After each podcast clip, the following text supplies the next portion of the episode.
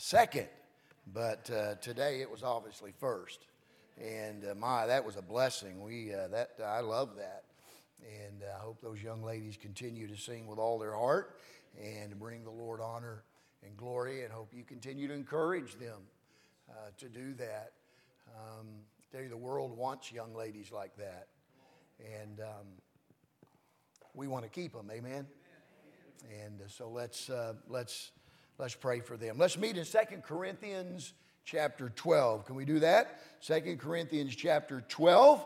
I bring you tidings from the thriving metropolis of Liberal, Kansas, home of Fellowship Baptist Church, Dorothy's House, and the International Pancake Race. I can see you're totally underwhelmed. All right, let's try this. How many of you like to eat beef? That's where it's at. All right, how many of you are wearing or have worn Nike shoes? All right, chances are the beef that you ate, as a matter of fact, the chances are very good unless those steaks were, were uh, homegrown and purchased locally. Uh, chances are very good that the steaks that we ate yesterday came from Liberal, Kansas. And the chances are, are very, very good, even better, that the leather on your Nike shoes came from Liberal, Kansas. Liberal is home to National Beef Packing. Uh, that is the fourth largest beef packing plant in the nation. Uh, they process about six thousand head of cattle a day. And um, they say that the leather on one out of every two pair of Nike shoes comes from our plant. So there. We are not totally irrelevant. I talked to a, a brother here this morning, and he said he misses running the roads through Southwest Kansas. He uh, he was a uh, he hauled beef out of National Beef, so he knows exactly what I'm talking about.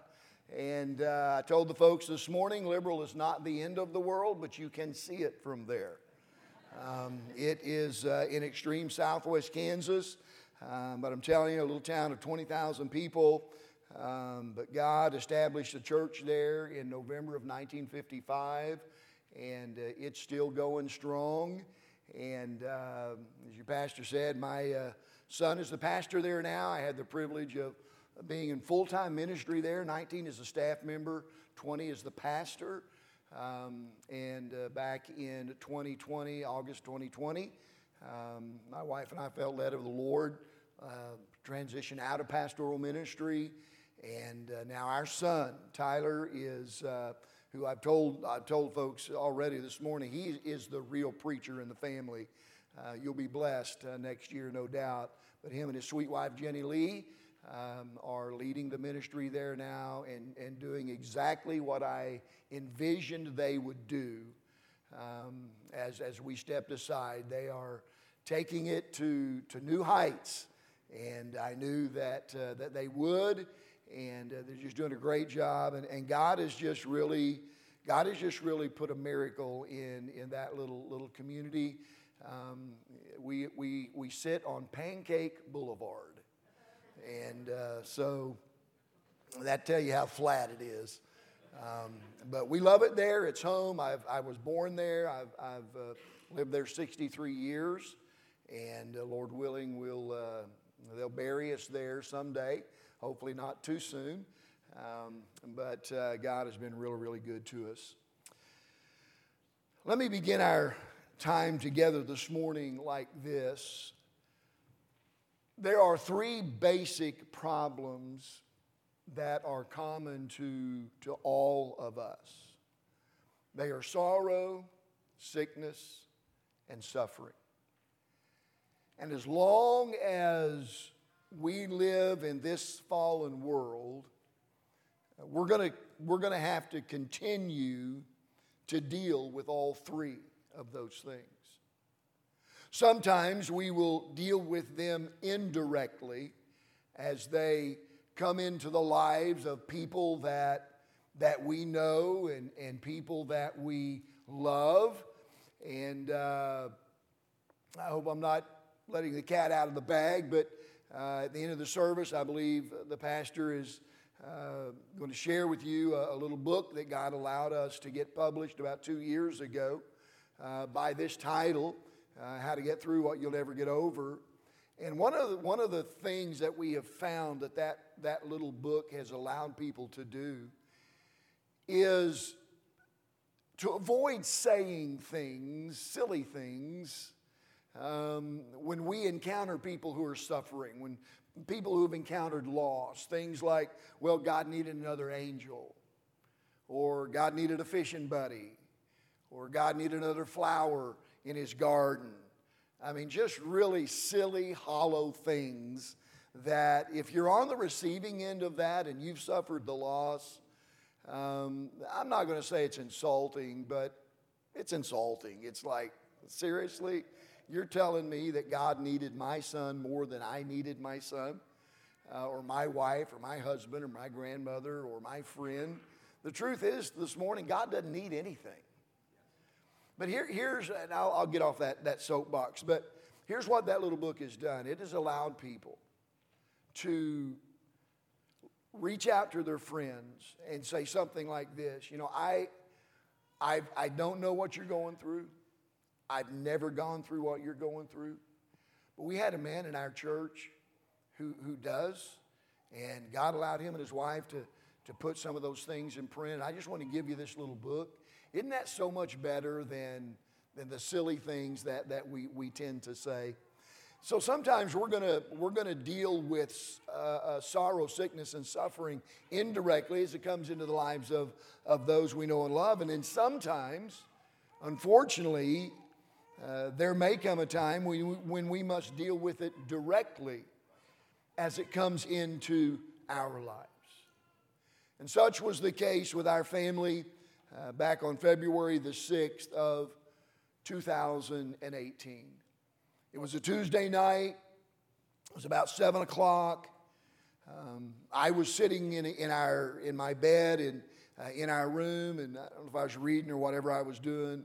Katie was sitting out in the living room uh, in, uh, in one of the recliners, and I had my cell phone beside the bed, and my cell phone rang, and I looked down and said, Sheena. Well, that's our daughter-in-law. And I thought it was strange that she was calling me. So here's what I really thought. I really thought it was my son T J, and that he had left his phone in, in, a, in another deer stand somewhere. And so he's having to use his wife's phone. And uh, so I picked it up. And sure enough, it was it was Sheena. And she said, is, is Katie there? And I said, yes. She said, can you get her? I need to talk to you guys. So I went out in the living room. I put the phone on hands-free, and uh, the first words out of Sheena's mouth through her tears were these, T J is dead. No parent can ever be prepared for those words. He was working on his pickup in, in the driveway, and in just a freak accident, um, he was uh, killed. Uh, instantly. T J was thirty-five years old. He left behind his wife, Sheena, and three, as you can see there, three beautiful, beautiful daughters, uh, Mallory Page, Ellie Grace, and Callie Mae. Mallory was seven at the time. Uh, Ellie was three, and Callie was just six months, almost seven. This is them now. I think we got a picture of them now. Now they are eleven, seven, and five. Not long after T J's death, Katie and I began praying that God would bring a man into her life that would love her and love those girls and, and lead them spiritually and be a godly man. And it's just an amazing story how God brought Derek and his son Boston uh, into their lives. And I'll not go into all of that now, but I mean, he had, God answered our prayer to the T. He loves Sheena. He loves those girls. They love him. He's a godly man. He's leading them spiritually. Um, he's not our T J. He never will be our T J. But if if we could have handpicked a replacement, Derek would have been in. And they they just, they're, they're doing wonderful. And again, it's just an amazing story of how God brought all of that together. There's so much that, that I would, would love to stand here and tell you today about, about our son. Um, but suffice it to say that at the time of his death, and I mean this with all my heart, he was everything that a mom and dad could possibly hope one of their children would become. He wasn't perfect. I'm not saying that at all. But he loved God, and he loved his family.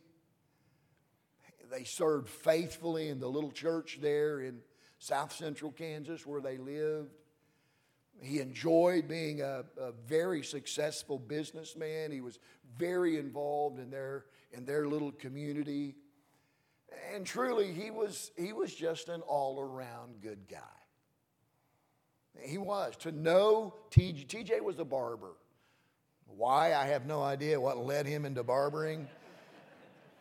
I have no idea. Maybe he thought he could save guys like me. I don't know. Um, but he was a barber. And uh, being a barber, um, he, he knew everything, a little uh, something about everything. You need him to be a politician, he'd be a politician. Need him to be a sports guy, he could be a sports guy. Need him to be a hunting guide, he could be a hunting guide. Need him to be a family counselor, he could be a family counselor. I mean, he's a barber. He, he talk, could talk about anything. To know T J was to love him. I mean, that picture probably, I mean, that's, that's him. He just loved life, um, loved just being a clown and being silly. And um, he was just an incredible, incredible man. Very dear friend to me. And needless to say, that night changed our lives forever. And though the initial brokenness of our life, uh, of our loss has subsided, the shock waves of pain are something that, that we continue to experience. Still experience, and, and, and in some ways we'll, we'll always experience at certain times during the year, like Thanksgiving and Christmas and Mother's Day and Father's Day. We'll feel them every December third, his birthday, and every February the sixth for the rest of our lives. Let's read our text here in Second Corinthians twelve, and then we're going to look at a few things. Um, I'll not be able to address everything that's in the book. I hope you'll grab one of those books on your way out this morning, but I hope that, that what we do address this morning will be of help to you. Begin reading in verse one. Paul writes, "It is not expedient," that word means profitable, beneficial, uh, "for me doubtless to glory. I will come to visions and revelations of the Lord. I knew a man in Christ above fourteen years ago, or more than fourteen years ago, whether in the body I cannot tell, or whether out of the body I cannot tell, God knoweth. Such an one caught up to the third heaven. And I knew such a man, whether in the body or out of the body I cannot tell, God knoweth, how that he was caught up into paradise, and heard unspeakable words, which it is not lawful for a man to utter. Of such an one will I glory, yet of myself I will not glory, but in mine infirmities. For though I would desire to glory, I shall not be a fool. For I will say the truth, but now I forbear, lest any man should think of me above that which he seeth me to be, or that he heareth of me." Verse seven, "And lest I should be exalted above measure, through the abundance of the revelations, there was given to me a thorn in the flesh, the messenger of Satan to buffet me, lest I should be exalted above measure. For this thing, this thorn in the flesh," and, and we don't know what it was. There's a lot of speculation about what it may have been, but really that's all it is. It's just speculation. Uh, maybe God didn't tell us what it was. Uh, because he wanted perhaps to plug our own thorn in there. Who, who knows? But, but for this thing, Paul said that, uh, that he besought the Lord, he begged the Lord uh, thrice, three times, that it might depart from him. And he said unto, unto me, Paul said in verse nine, here's what God said to him. Here was his answer. My grace is sufficient for thee. My strength is made perfect in weakness. Most gladly, therefore, will I rather glory in my infirmities, that the power of Christ may rest upon me. Therefore, I take pleasure in infirmities, in reproaches, in necessities, in persecutions, in distresses, for Christ's sake. For when I am weak, then am I strong. The first thing that I want you to understand today with, with respect to the grief of loss is this. You don't have to get over it. Shortly following T J's death, a, a dear pastor friend of mine, Brother Dean Herring, uh, reached out to me. Brother Dean had also experienced a, a tragic loss in, uh, in, in his life of a grandson. And Brother Dean shared with me three simple statements that were so incredibly helpful to me at the time. He said, Brother Bill, he said, number one, he said, you don't have to get over it. He said, number two, you can't get over it. And perhaps the most comforting to me was this: God doesn't require you to get over it. Think, think, think with me here. Assuming that Paul was afflicted with his thorn in the flesh immediately or soon after receiving the visions and the revelations that he talked about at the beginning of our text, that means that by the time he wrote this second letter to the Corinthians, he had dealt with it for fourteen years. And I stand to be corrected this morning, but I don't read anywhere in the biblical record where God took that away from him. I don't, I don't read anywhere where God healed him or God helped him or, or, or God did anything with respect to this thorn other than make Paul deal with it for the rest of his life. And so I think you would agree with me this morning that he never got over it. He woke up every single day having to face this thorn, whatever it was. The concept of getting over it is a misleading and empty expectation. We get over breaks and sprains. We don't get over amputations. Not long ago, I was mowing our grass, and I was just I was just humming along like I do every week, and had my ear my ear earbuds in. I was listening to music, just mowing along, and all of a sudden, out of nowhere, I step wrong, and and and I'm telling you, my ankle bent over, my foot bent over, my ankle touched the ground. Ah. I hadn't done that in ages, and I'm way too old to be doing that kind of stuff. And man, I hit the ground, and I just sat there writhing in pain. I mean, it hurt. I was a baby.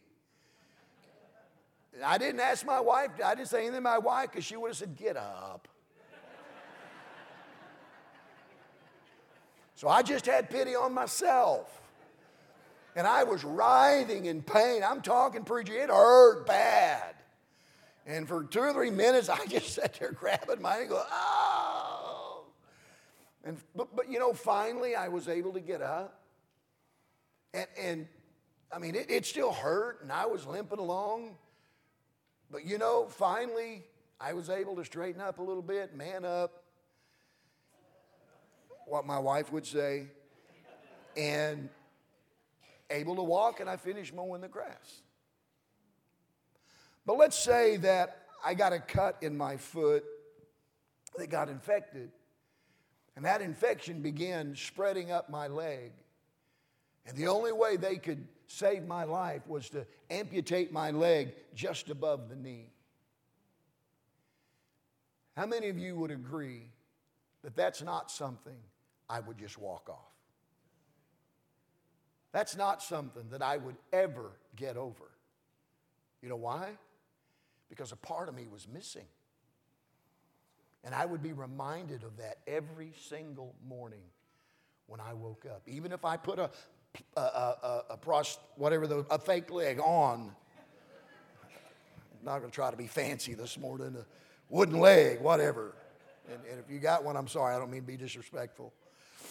But even if I did that, I would still be reminded because I'd have to put that on. Are you with me? You get over breaks and sprains. You don't get over amputations because a piece of you is missing. And when a piece of your life for thirty-five years is gone in an instant, you don't get over. I'm sorry, you do not get over that because you're reminded of it every morning when you get up and you see their picture. And you see the family pictures. We haven't taken anything away from our house. We see him every day. And we are reminded of him every day. And they're good memories.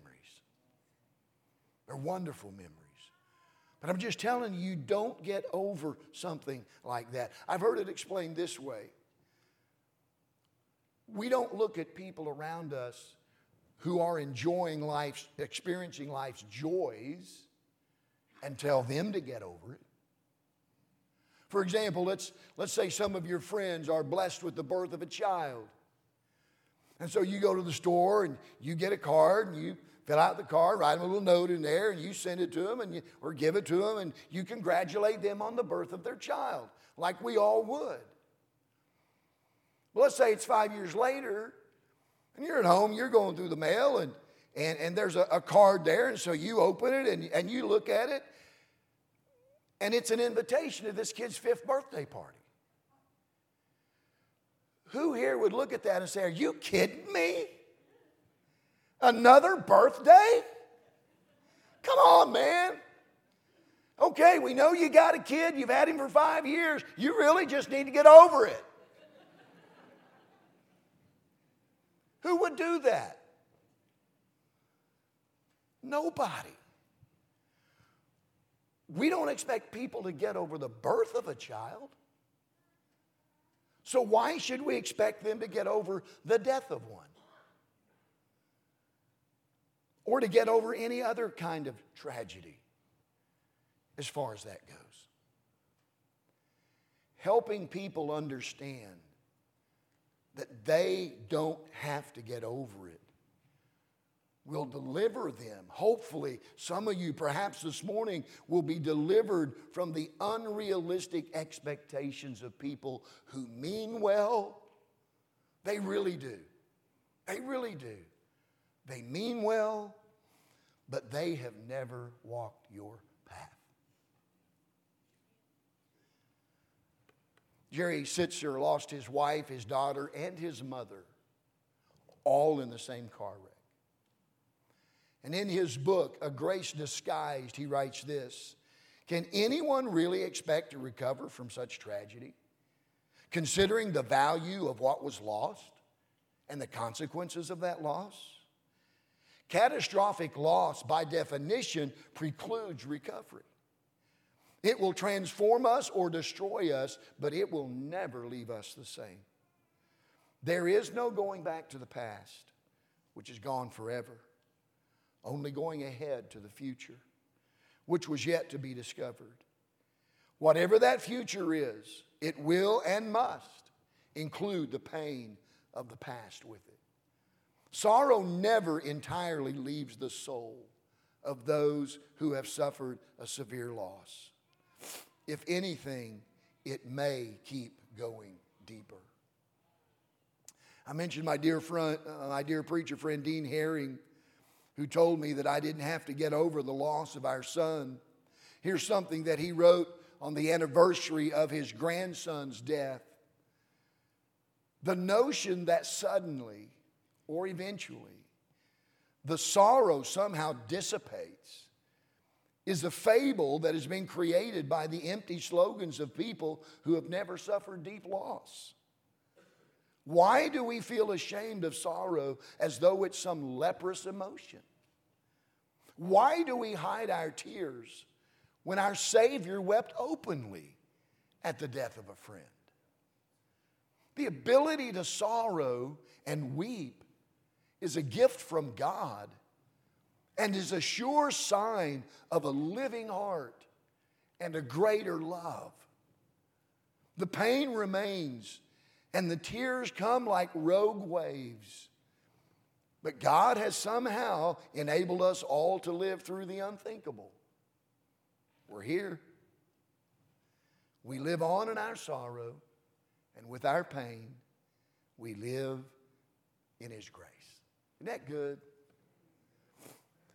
So the first thing that I want you to take away from our time together this morning is this, and I hope it, I, I hope it will help you. You don't have to get over it. But here's the second truth. I don't, I don't want you to, to rest in, well, he said I don't have to get over it, and, and so I'm just going to stay all withdrawn, and I'm going to stay all angry, and I'm going to stay all bitter. Please understand, that's not what I'm saying this morning. Because here's the second truth today. You can get through it. Sometimes people speak of, of someone getting over a loss as, as though they're supposed to just move on, like it never happened. You know, just shut the door behind you and, and, and do your best to pretend the pain away. But let me tell you something this morning. It's not that easy. I don't care who you are, how spiritual you are, how long you've walked with God. It's just not that easy. And that's not what I'm talking about when I talk about getting through. Here's what I'm talking about this morning. I'm talking about that time that eventually comes. And understand this, that time is not the same for everyone. I mean, think about it for a minute. Sheena had an intimacy with T J, a kind of intimate intimacy with him that nobody else had. She had an intimacy with him, a one flesh intimacy with him like no one else. My wife carried him in her womb for nine months. She had a nine-month connection with that boy that nobody else in our family had. So the point that I'm making is, is that this, this time when um, that eventually comes is not the same for everyone. It wasn't the same for Katie as it was for Sheena. It wasn't the same for me as it was for Katie.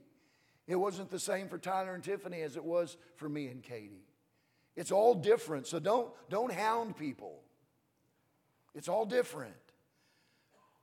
But I'm talking about a time that, that eventually comes when someone accepts the horrible event that brought them so much grief and sorrow.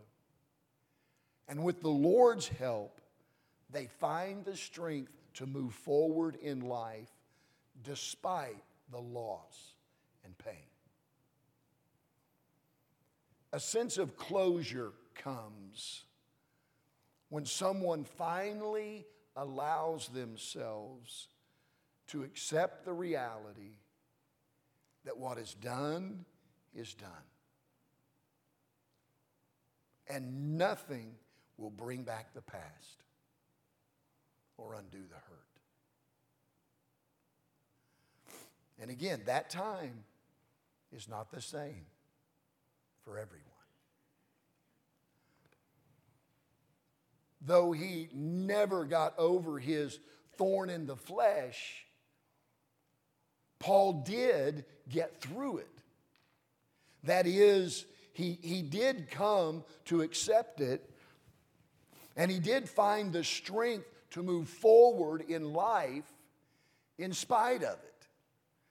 And, and, and I believe that, that we see that from his words in verse nine where he said this, most gladly, therefore, will I rather glory in my infirmities, that the power of Christ may rest upon me.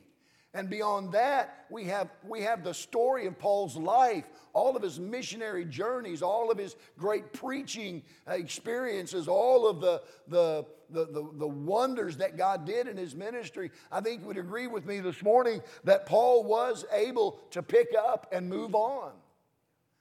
Even though he carried that with him, he was still able to get through it. Now understand this. Acceptance of what has happened does not mean that everything is okay. It's not okay that we still have an empty chair at Thanksgiving. It's not okay.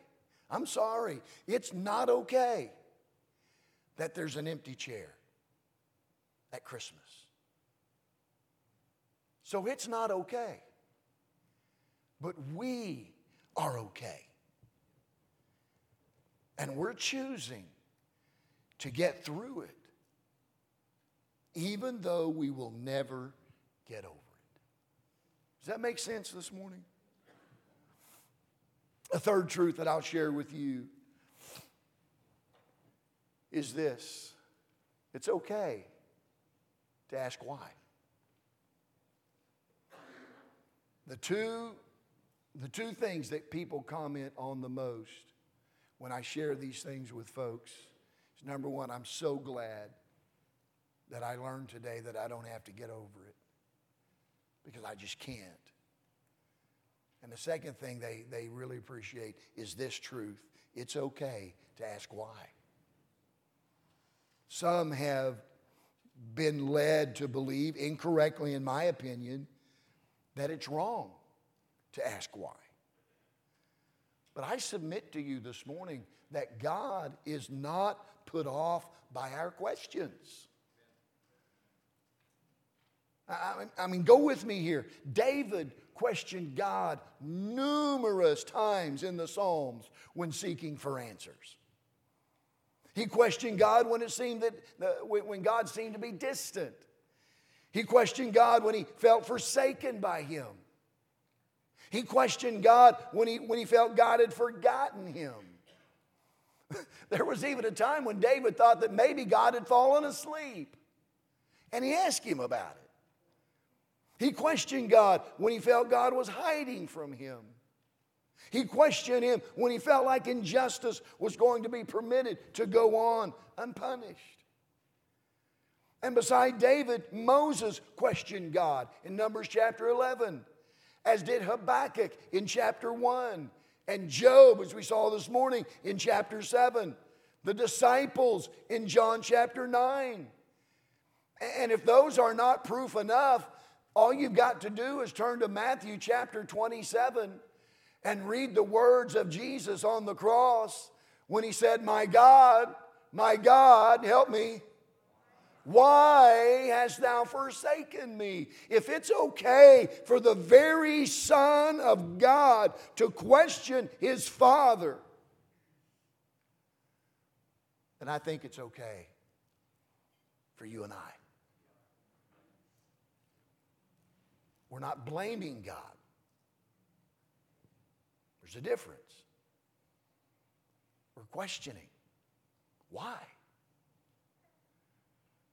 God, why? To quote John Kitchen, he said, "Why is the first and greatest word of the suffering soul?"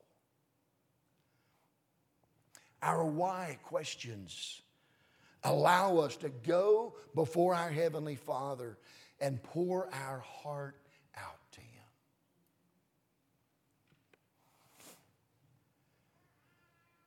Now, with that being said, let me say this. I believe there, there is a danger in a persistent focus on why. Because the longer our question goes unanswered, the more it, it feeds a sense of entitlement And as that sense of entitlement grows, it usually leads to bitterness. Now, the subject of bitterness is a whole sermon in itself. But let me just offer you a, a couple of thoughts here on how to keep from getting better. Or excuse me, to keep from getting bitter. First of all, accept what cannot be changed. Our son is not coming back. He's gone.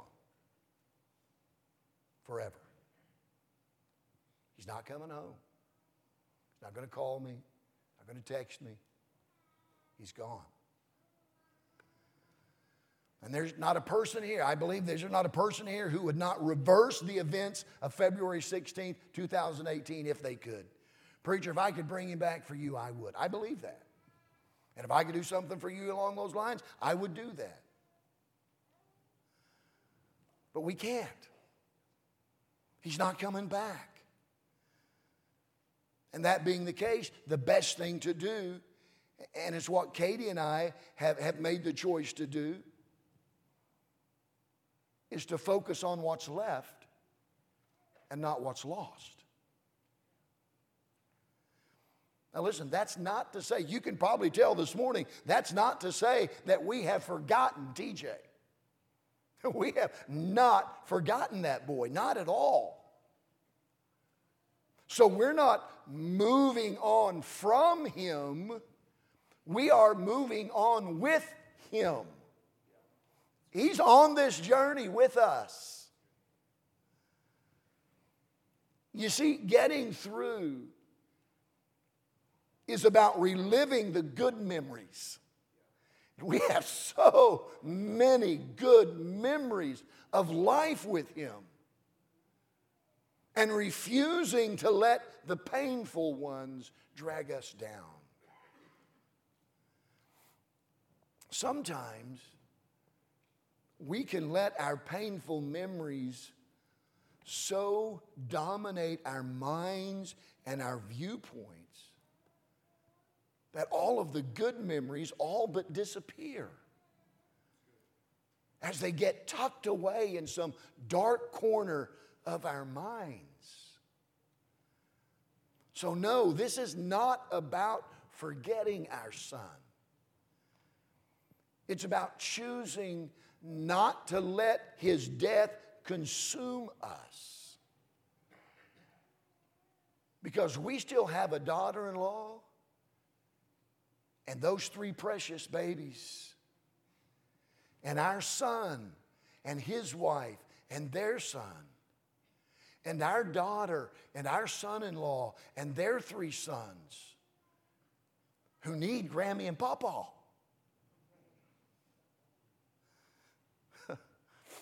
I was sitting right where your preacher's sitting yesterday morning. Brother Skelly was preaching the last service. And my iPad started ringing. My, my iPad never rings. I got that fixed last night at the hotel. It won't ring again. But it did. I finally managed to thump, you know, I was trying to look cool, you know. I finally got it turned off, and then my phone started ringing. And I kept pushing it, it rang again. I kept pushing it, it rang again. And it was Tiffany, our daughter. And so I just texted her. I said, in church, period. Emergency, question mark. And it rung again. And rung again. Five minutes later, I get this text. Ha ha ha. It was Leroy. That's our their middle son. She had run into the convenience store, and Leroy thought he needed to talk to Papa because he wanted to know where Papa was. It's like, boy, Papa's in church. Don't do that. Do you understand what I'm saying? We can't get so wrapped up. And, you know, for so long, preacher, I never understood how a death like ours, a loss like ours, could tear families apart. But now I do. because we can get so wrapped up in what we've lost that we forget we still have other people left who need us and who love us.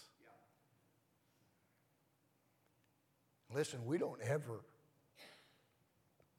want Tyler or Tiffany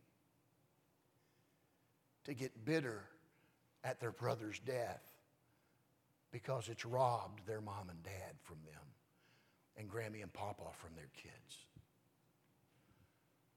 So we have purposely chosen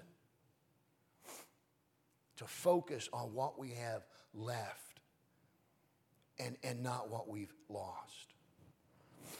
Allowing ourselves to become consumed by the grief of our loss is going to rob them and others in our lives of the love and affection and attention that they need and that they rightly deserve.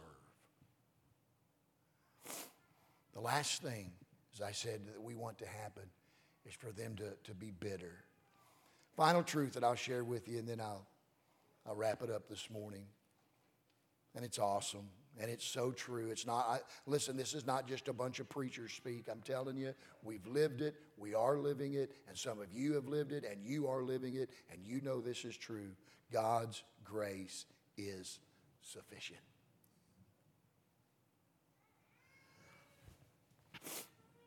The pain of losing our son was greater than, than I can even begin to describe. But the help that we have received from the Lord is greater than anything I could begin to explain. God said to Paul, "My grace is sufficient for thee." I love the word sufficient. You know what that means? It means enough. Enough. Always and forever enough. It would be easier to dip a sponge into the Atlantic or the Pacific and soak up all of the water than to exhaust God's supply of grace. It would be easier to suck the oxygen out of the atmosphere with a straw than it would be to exhaust God's supply of grace. "'Tis grace hath brought me safe thus far, and grace will lead me home." When John Newton penned that promise, he did so out of personal experience. His greatest test came the day that he buried his wife, Mary.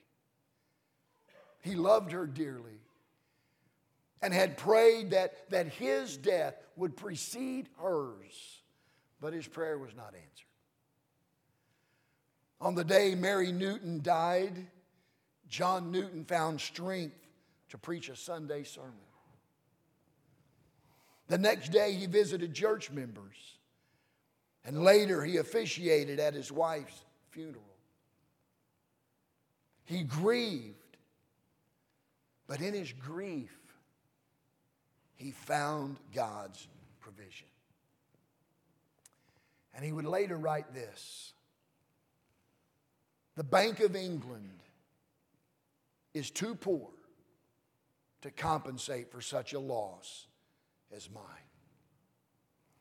But the Lord, the all-sufficient God, speaks, and it is done. Let those who know Him and trust Him be of good courage. He can give them strength according to their day. He can increase their strength as their trials increase. And what He can do, He has promised that He will do." Thank God for His all-sufficient, amazing grace. Now, let me say this. Katie and I, and I told the folks in the Bible study time this morning, Katie and I still grieve the loss of our son. There are, there are days, there are times when we still grieve as though he died five days ago and not five years ago. But we don't grieve as those who have no hope. Our hope is in the reality of heaven, and that our son is there, and that one day we will see him again. Now listen, I know that everybody believes their loved ones in heaven. And I'm not just saying that we believe that. I'm, I've got something to base that on this morning. And it's not because he was a good son. It's not because he was uh, a good dad. It's not because he was a good husband. It's not because he was a good uh, community member. Our hope is not in the fact that he was raised in a preacher's home. He was raised in church, that he went to a Christian school, or that he was baptized.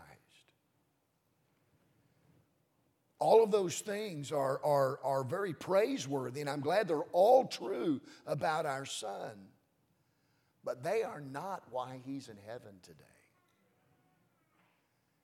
He's in heaven today because as a teenager, he received the Lord Jesus Christ as his personal Lord and Savior.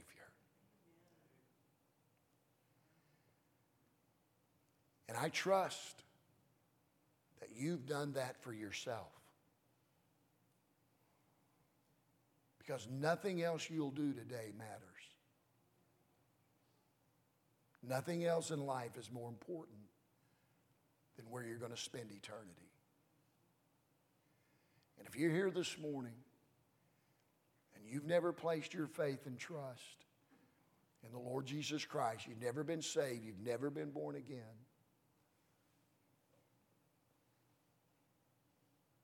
if T J could talk to you from heaven today, he would say this: you need to be. And you need to be right now. Because if the death of our son proves anything, it proves that none of us are guaranteed another day.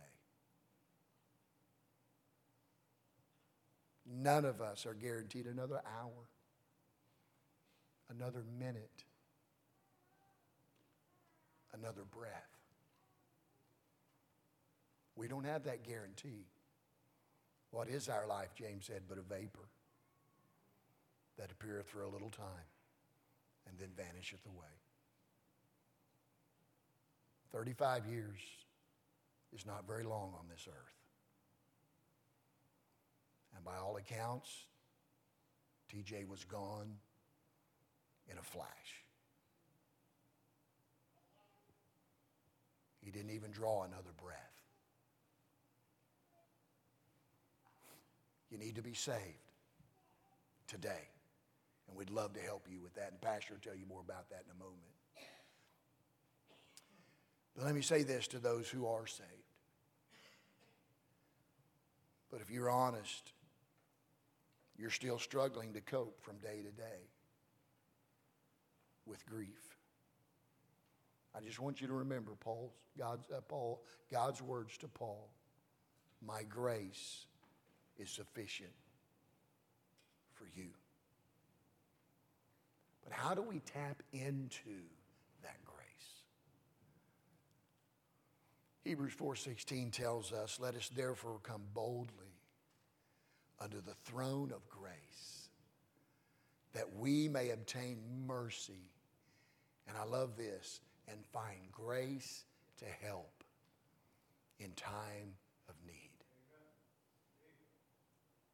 You know, grace is such a hard thing to define.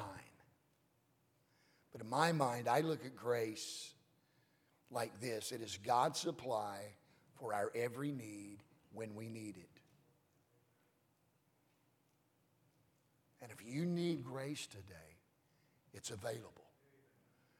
And God invites us to come boldly with confidence into His presence right now, in this moment, in this place, and ask for grace. And the Bible says that He'll give it. When we need grace to take another step, or to live another day, or to cope with another memory, listen, we simply need to go to the Lord in prayer and ask for it, and God promises to give it to us every single time. If you believe the Bible this morning, say amen. Amen. Let's bow our heads. Pastor, you come. Musicians, you come.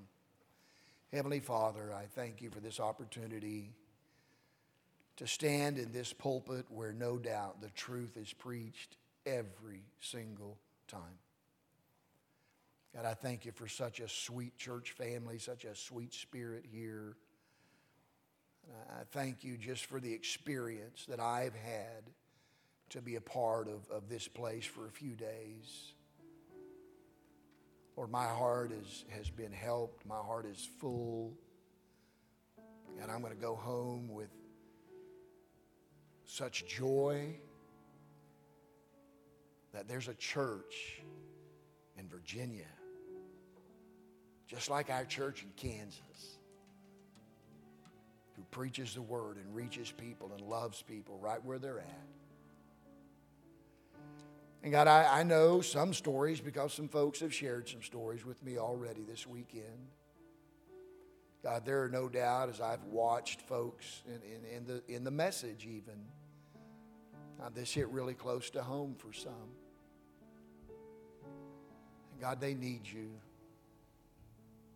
Or they just, they just need a special touch right now. And God, I pray that you would be everything to them right now that, that they've ever, ever believed you were. And God, do for them what they need done.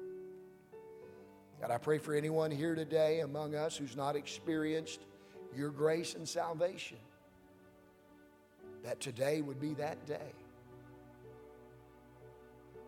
That today, right now, would be the day of their salvation. In Jesus' name, amen. Let's stand to our feet this morning. I don't know what your church culture is, but I'd encourage you, if you know somebody who's hurting today, you know somebody who could just could just use an arm around their shoulder right now, or maybe a hug around their neck, or maybe a word of prayer, I'd encourage you to go to them. If you feel led of the Lord to do that, just let them know, hey, we got you. We got you. We're here. This is what we're for. Preacher, you come. Amen. Our personal workers are going to move in place at this time. And if you need to talk to someone, pray with someone, or someone pray with you, I appreciate Pastor Prater sharing the word with us this morning. And I agree with him that we are here for you. This, a church is a group of people who stand with others who are hurting and have needs. And that would be about all of us. And so if you have a need this morning, you need someone to pray with you, for you, whatever that need is, I'm going to be standing right down front. Our personal workers are making their way to their places. They're in front of you, behind you. If you don't want to come forward, yet you'd like to walk out and talk to someone privately, we'd love to pray with you. Saving grace or sustaining grace, whatever your need is this morning. The altar's open. Some folks are already praying, and maybe you need Christ in your life. You're here this morning and you don't know Jesus as your personal Savior. We'd love to introduce you today. It's not a Baptist thing. It's not a church thing. It's not a preacher thing. It's a Bible thing.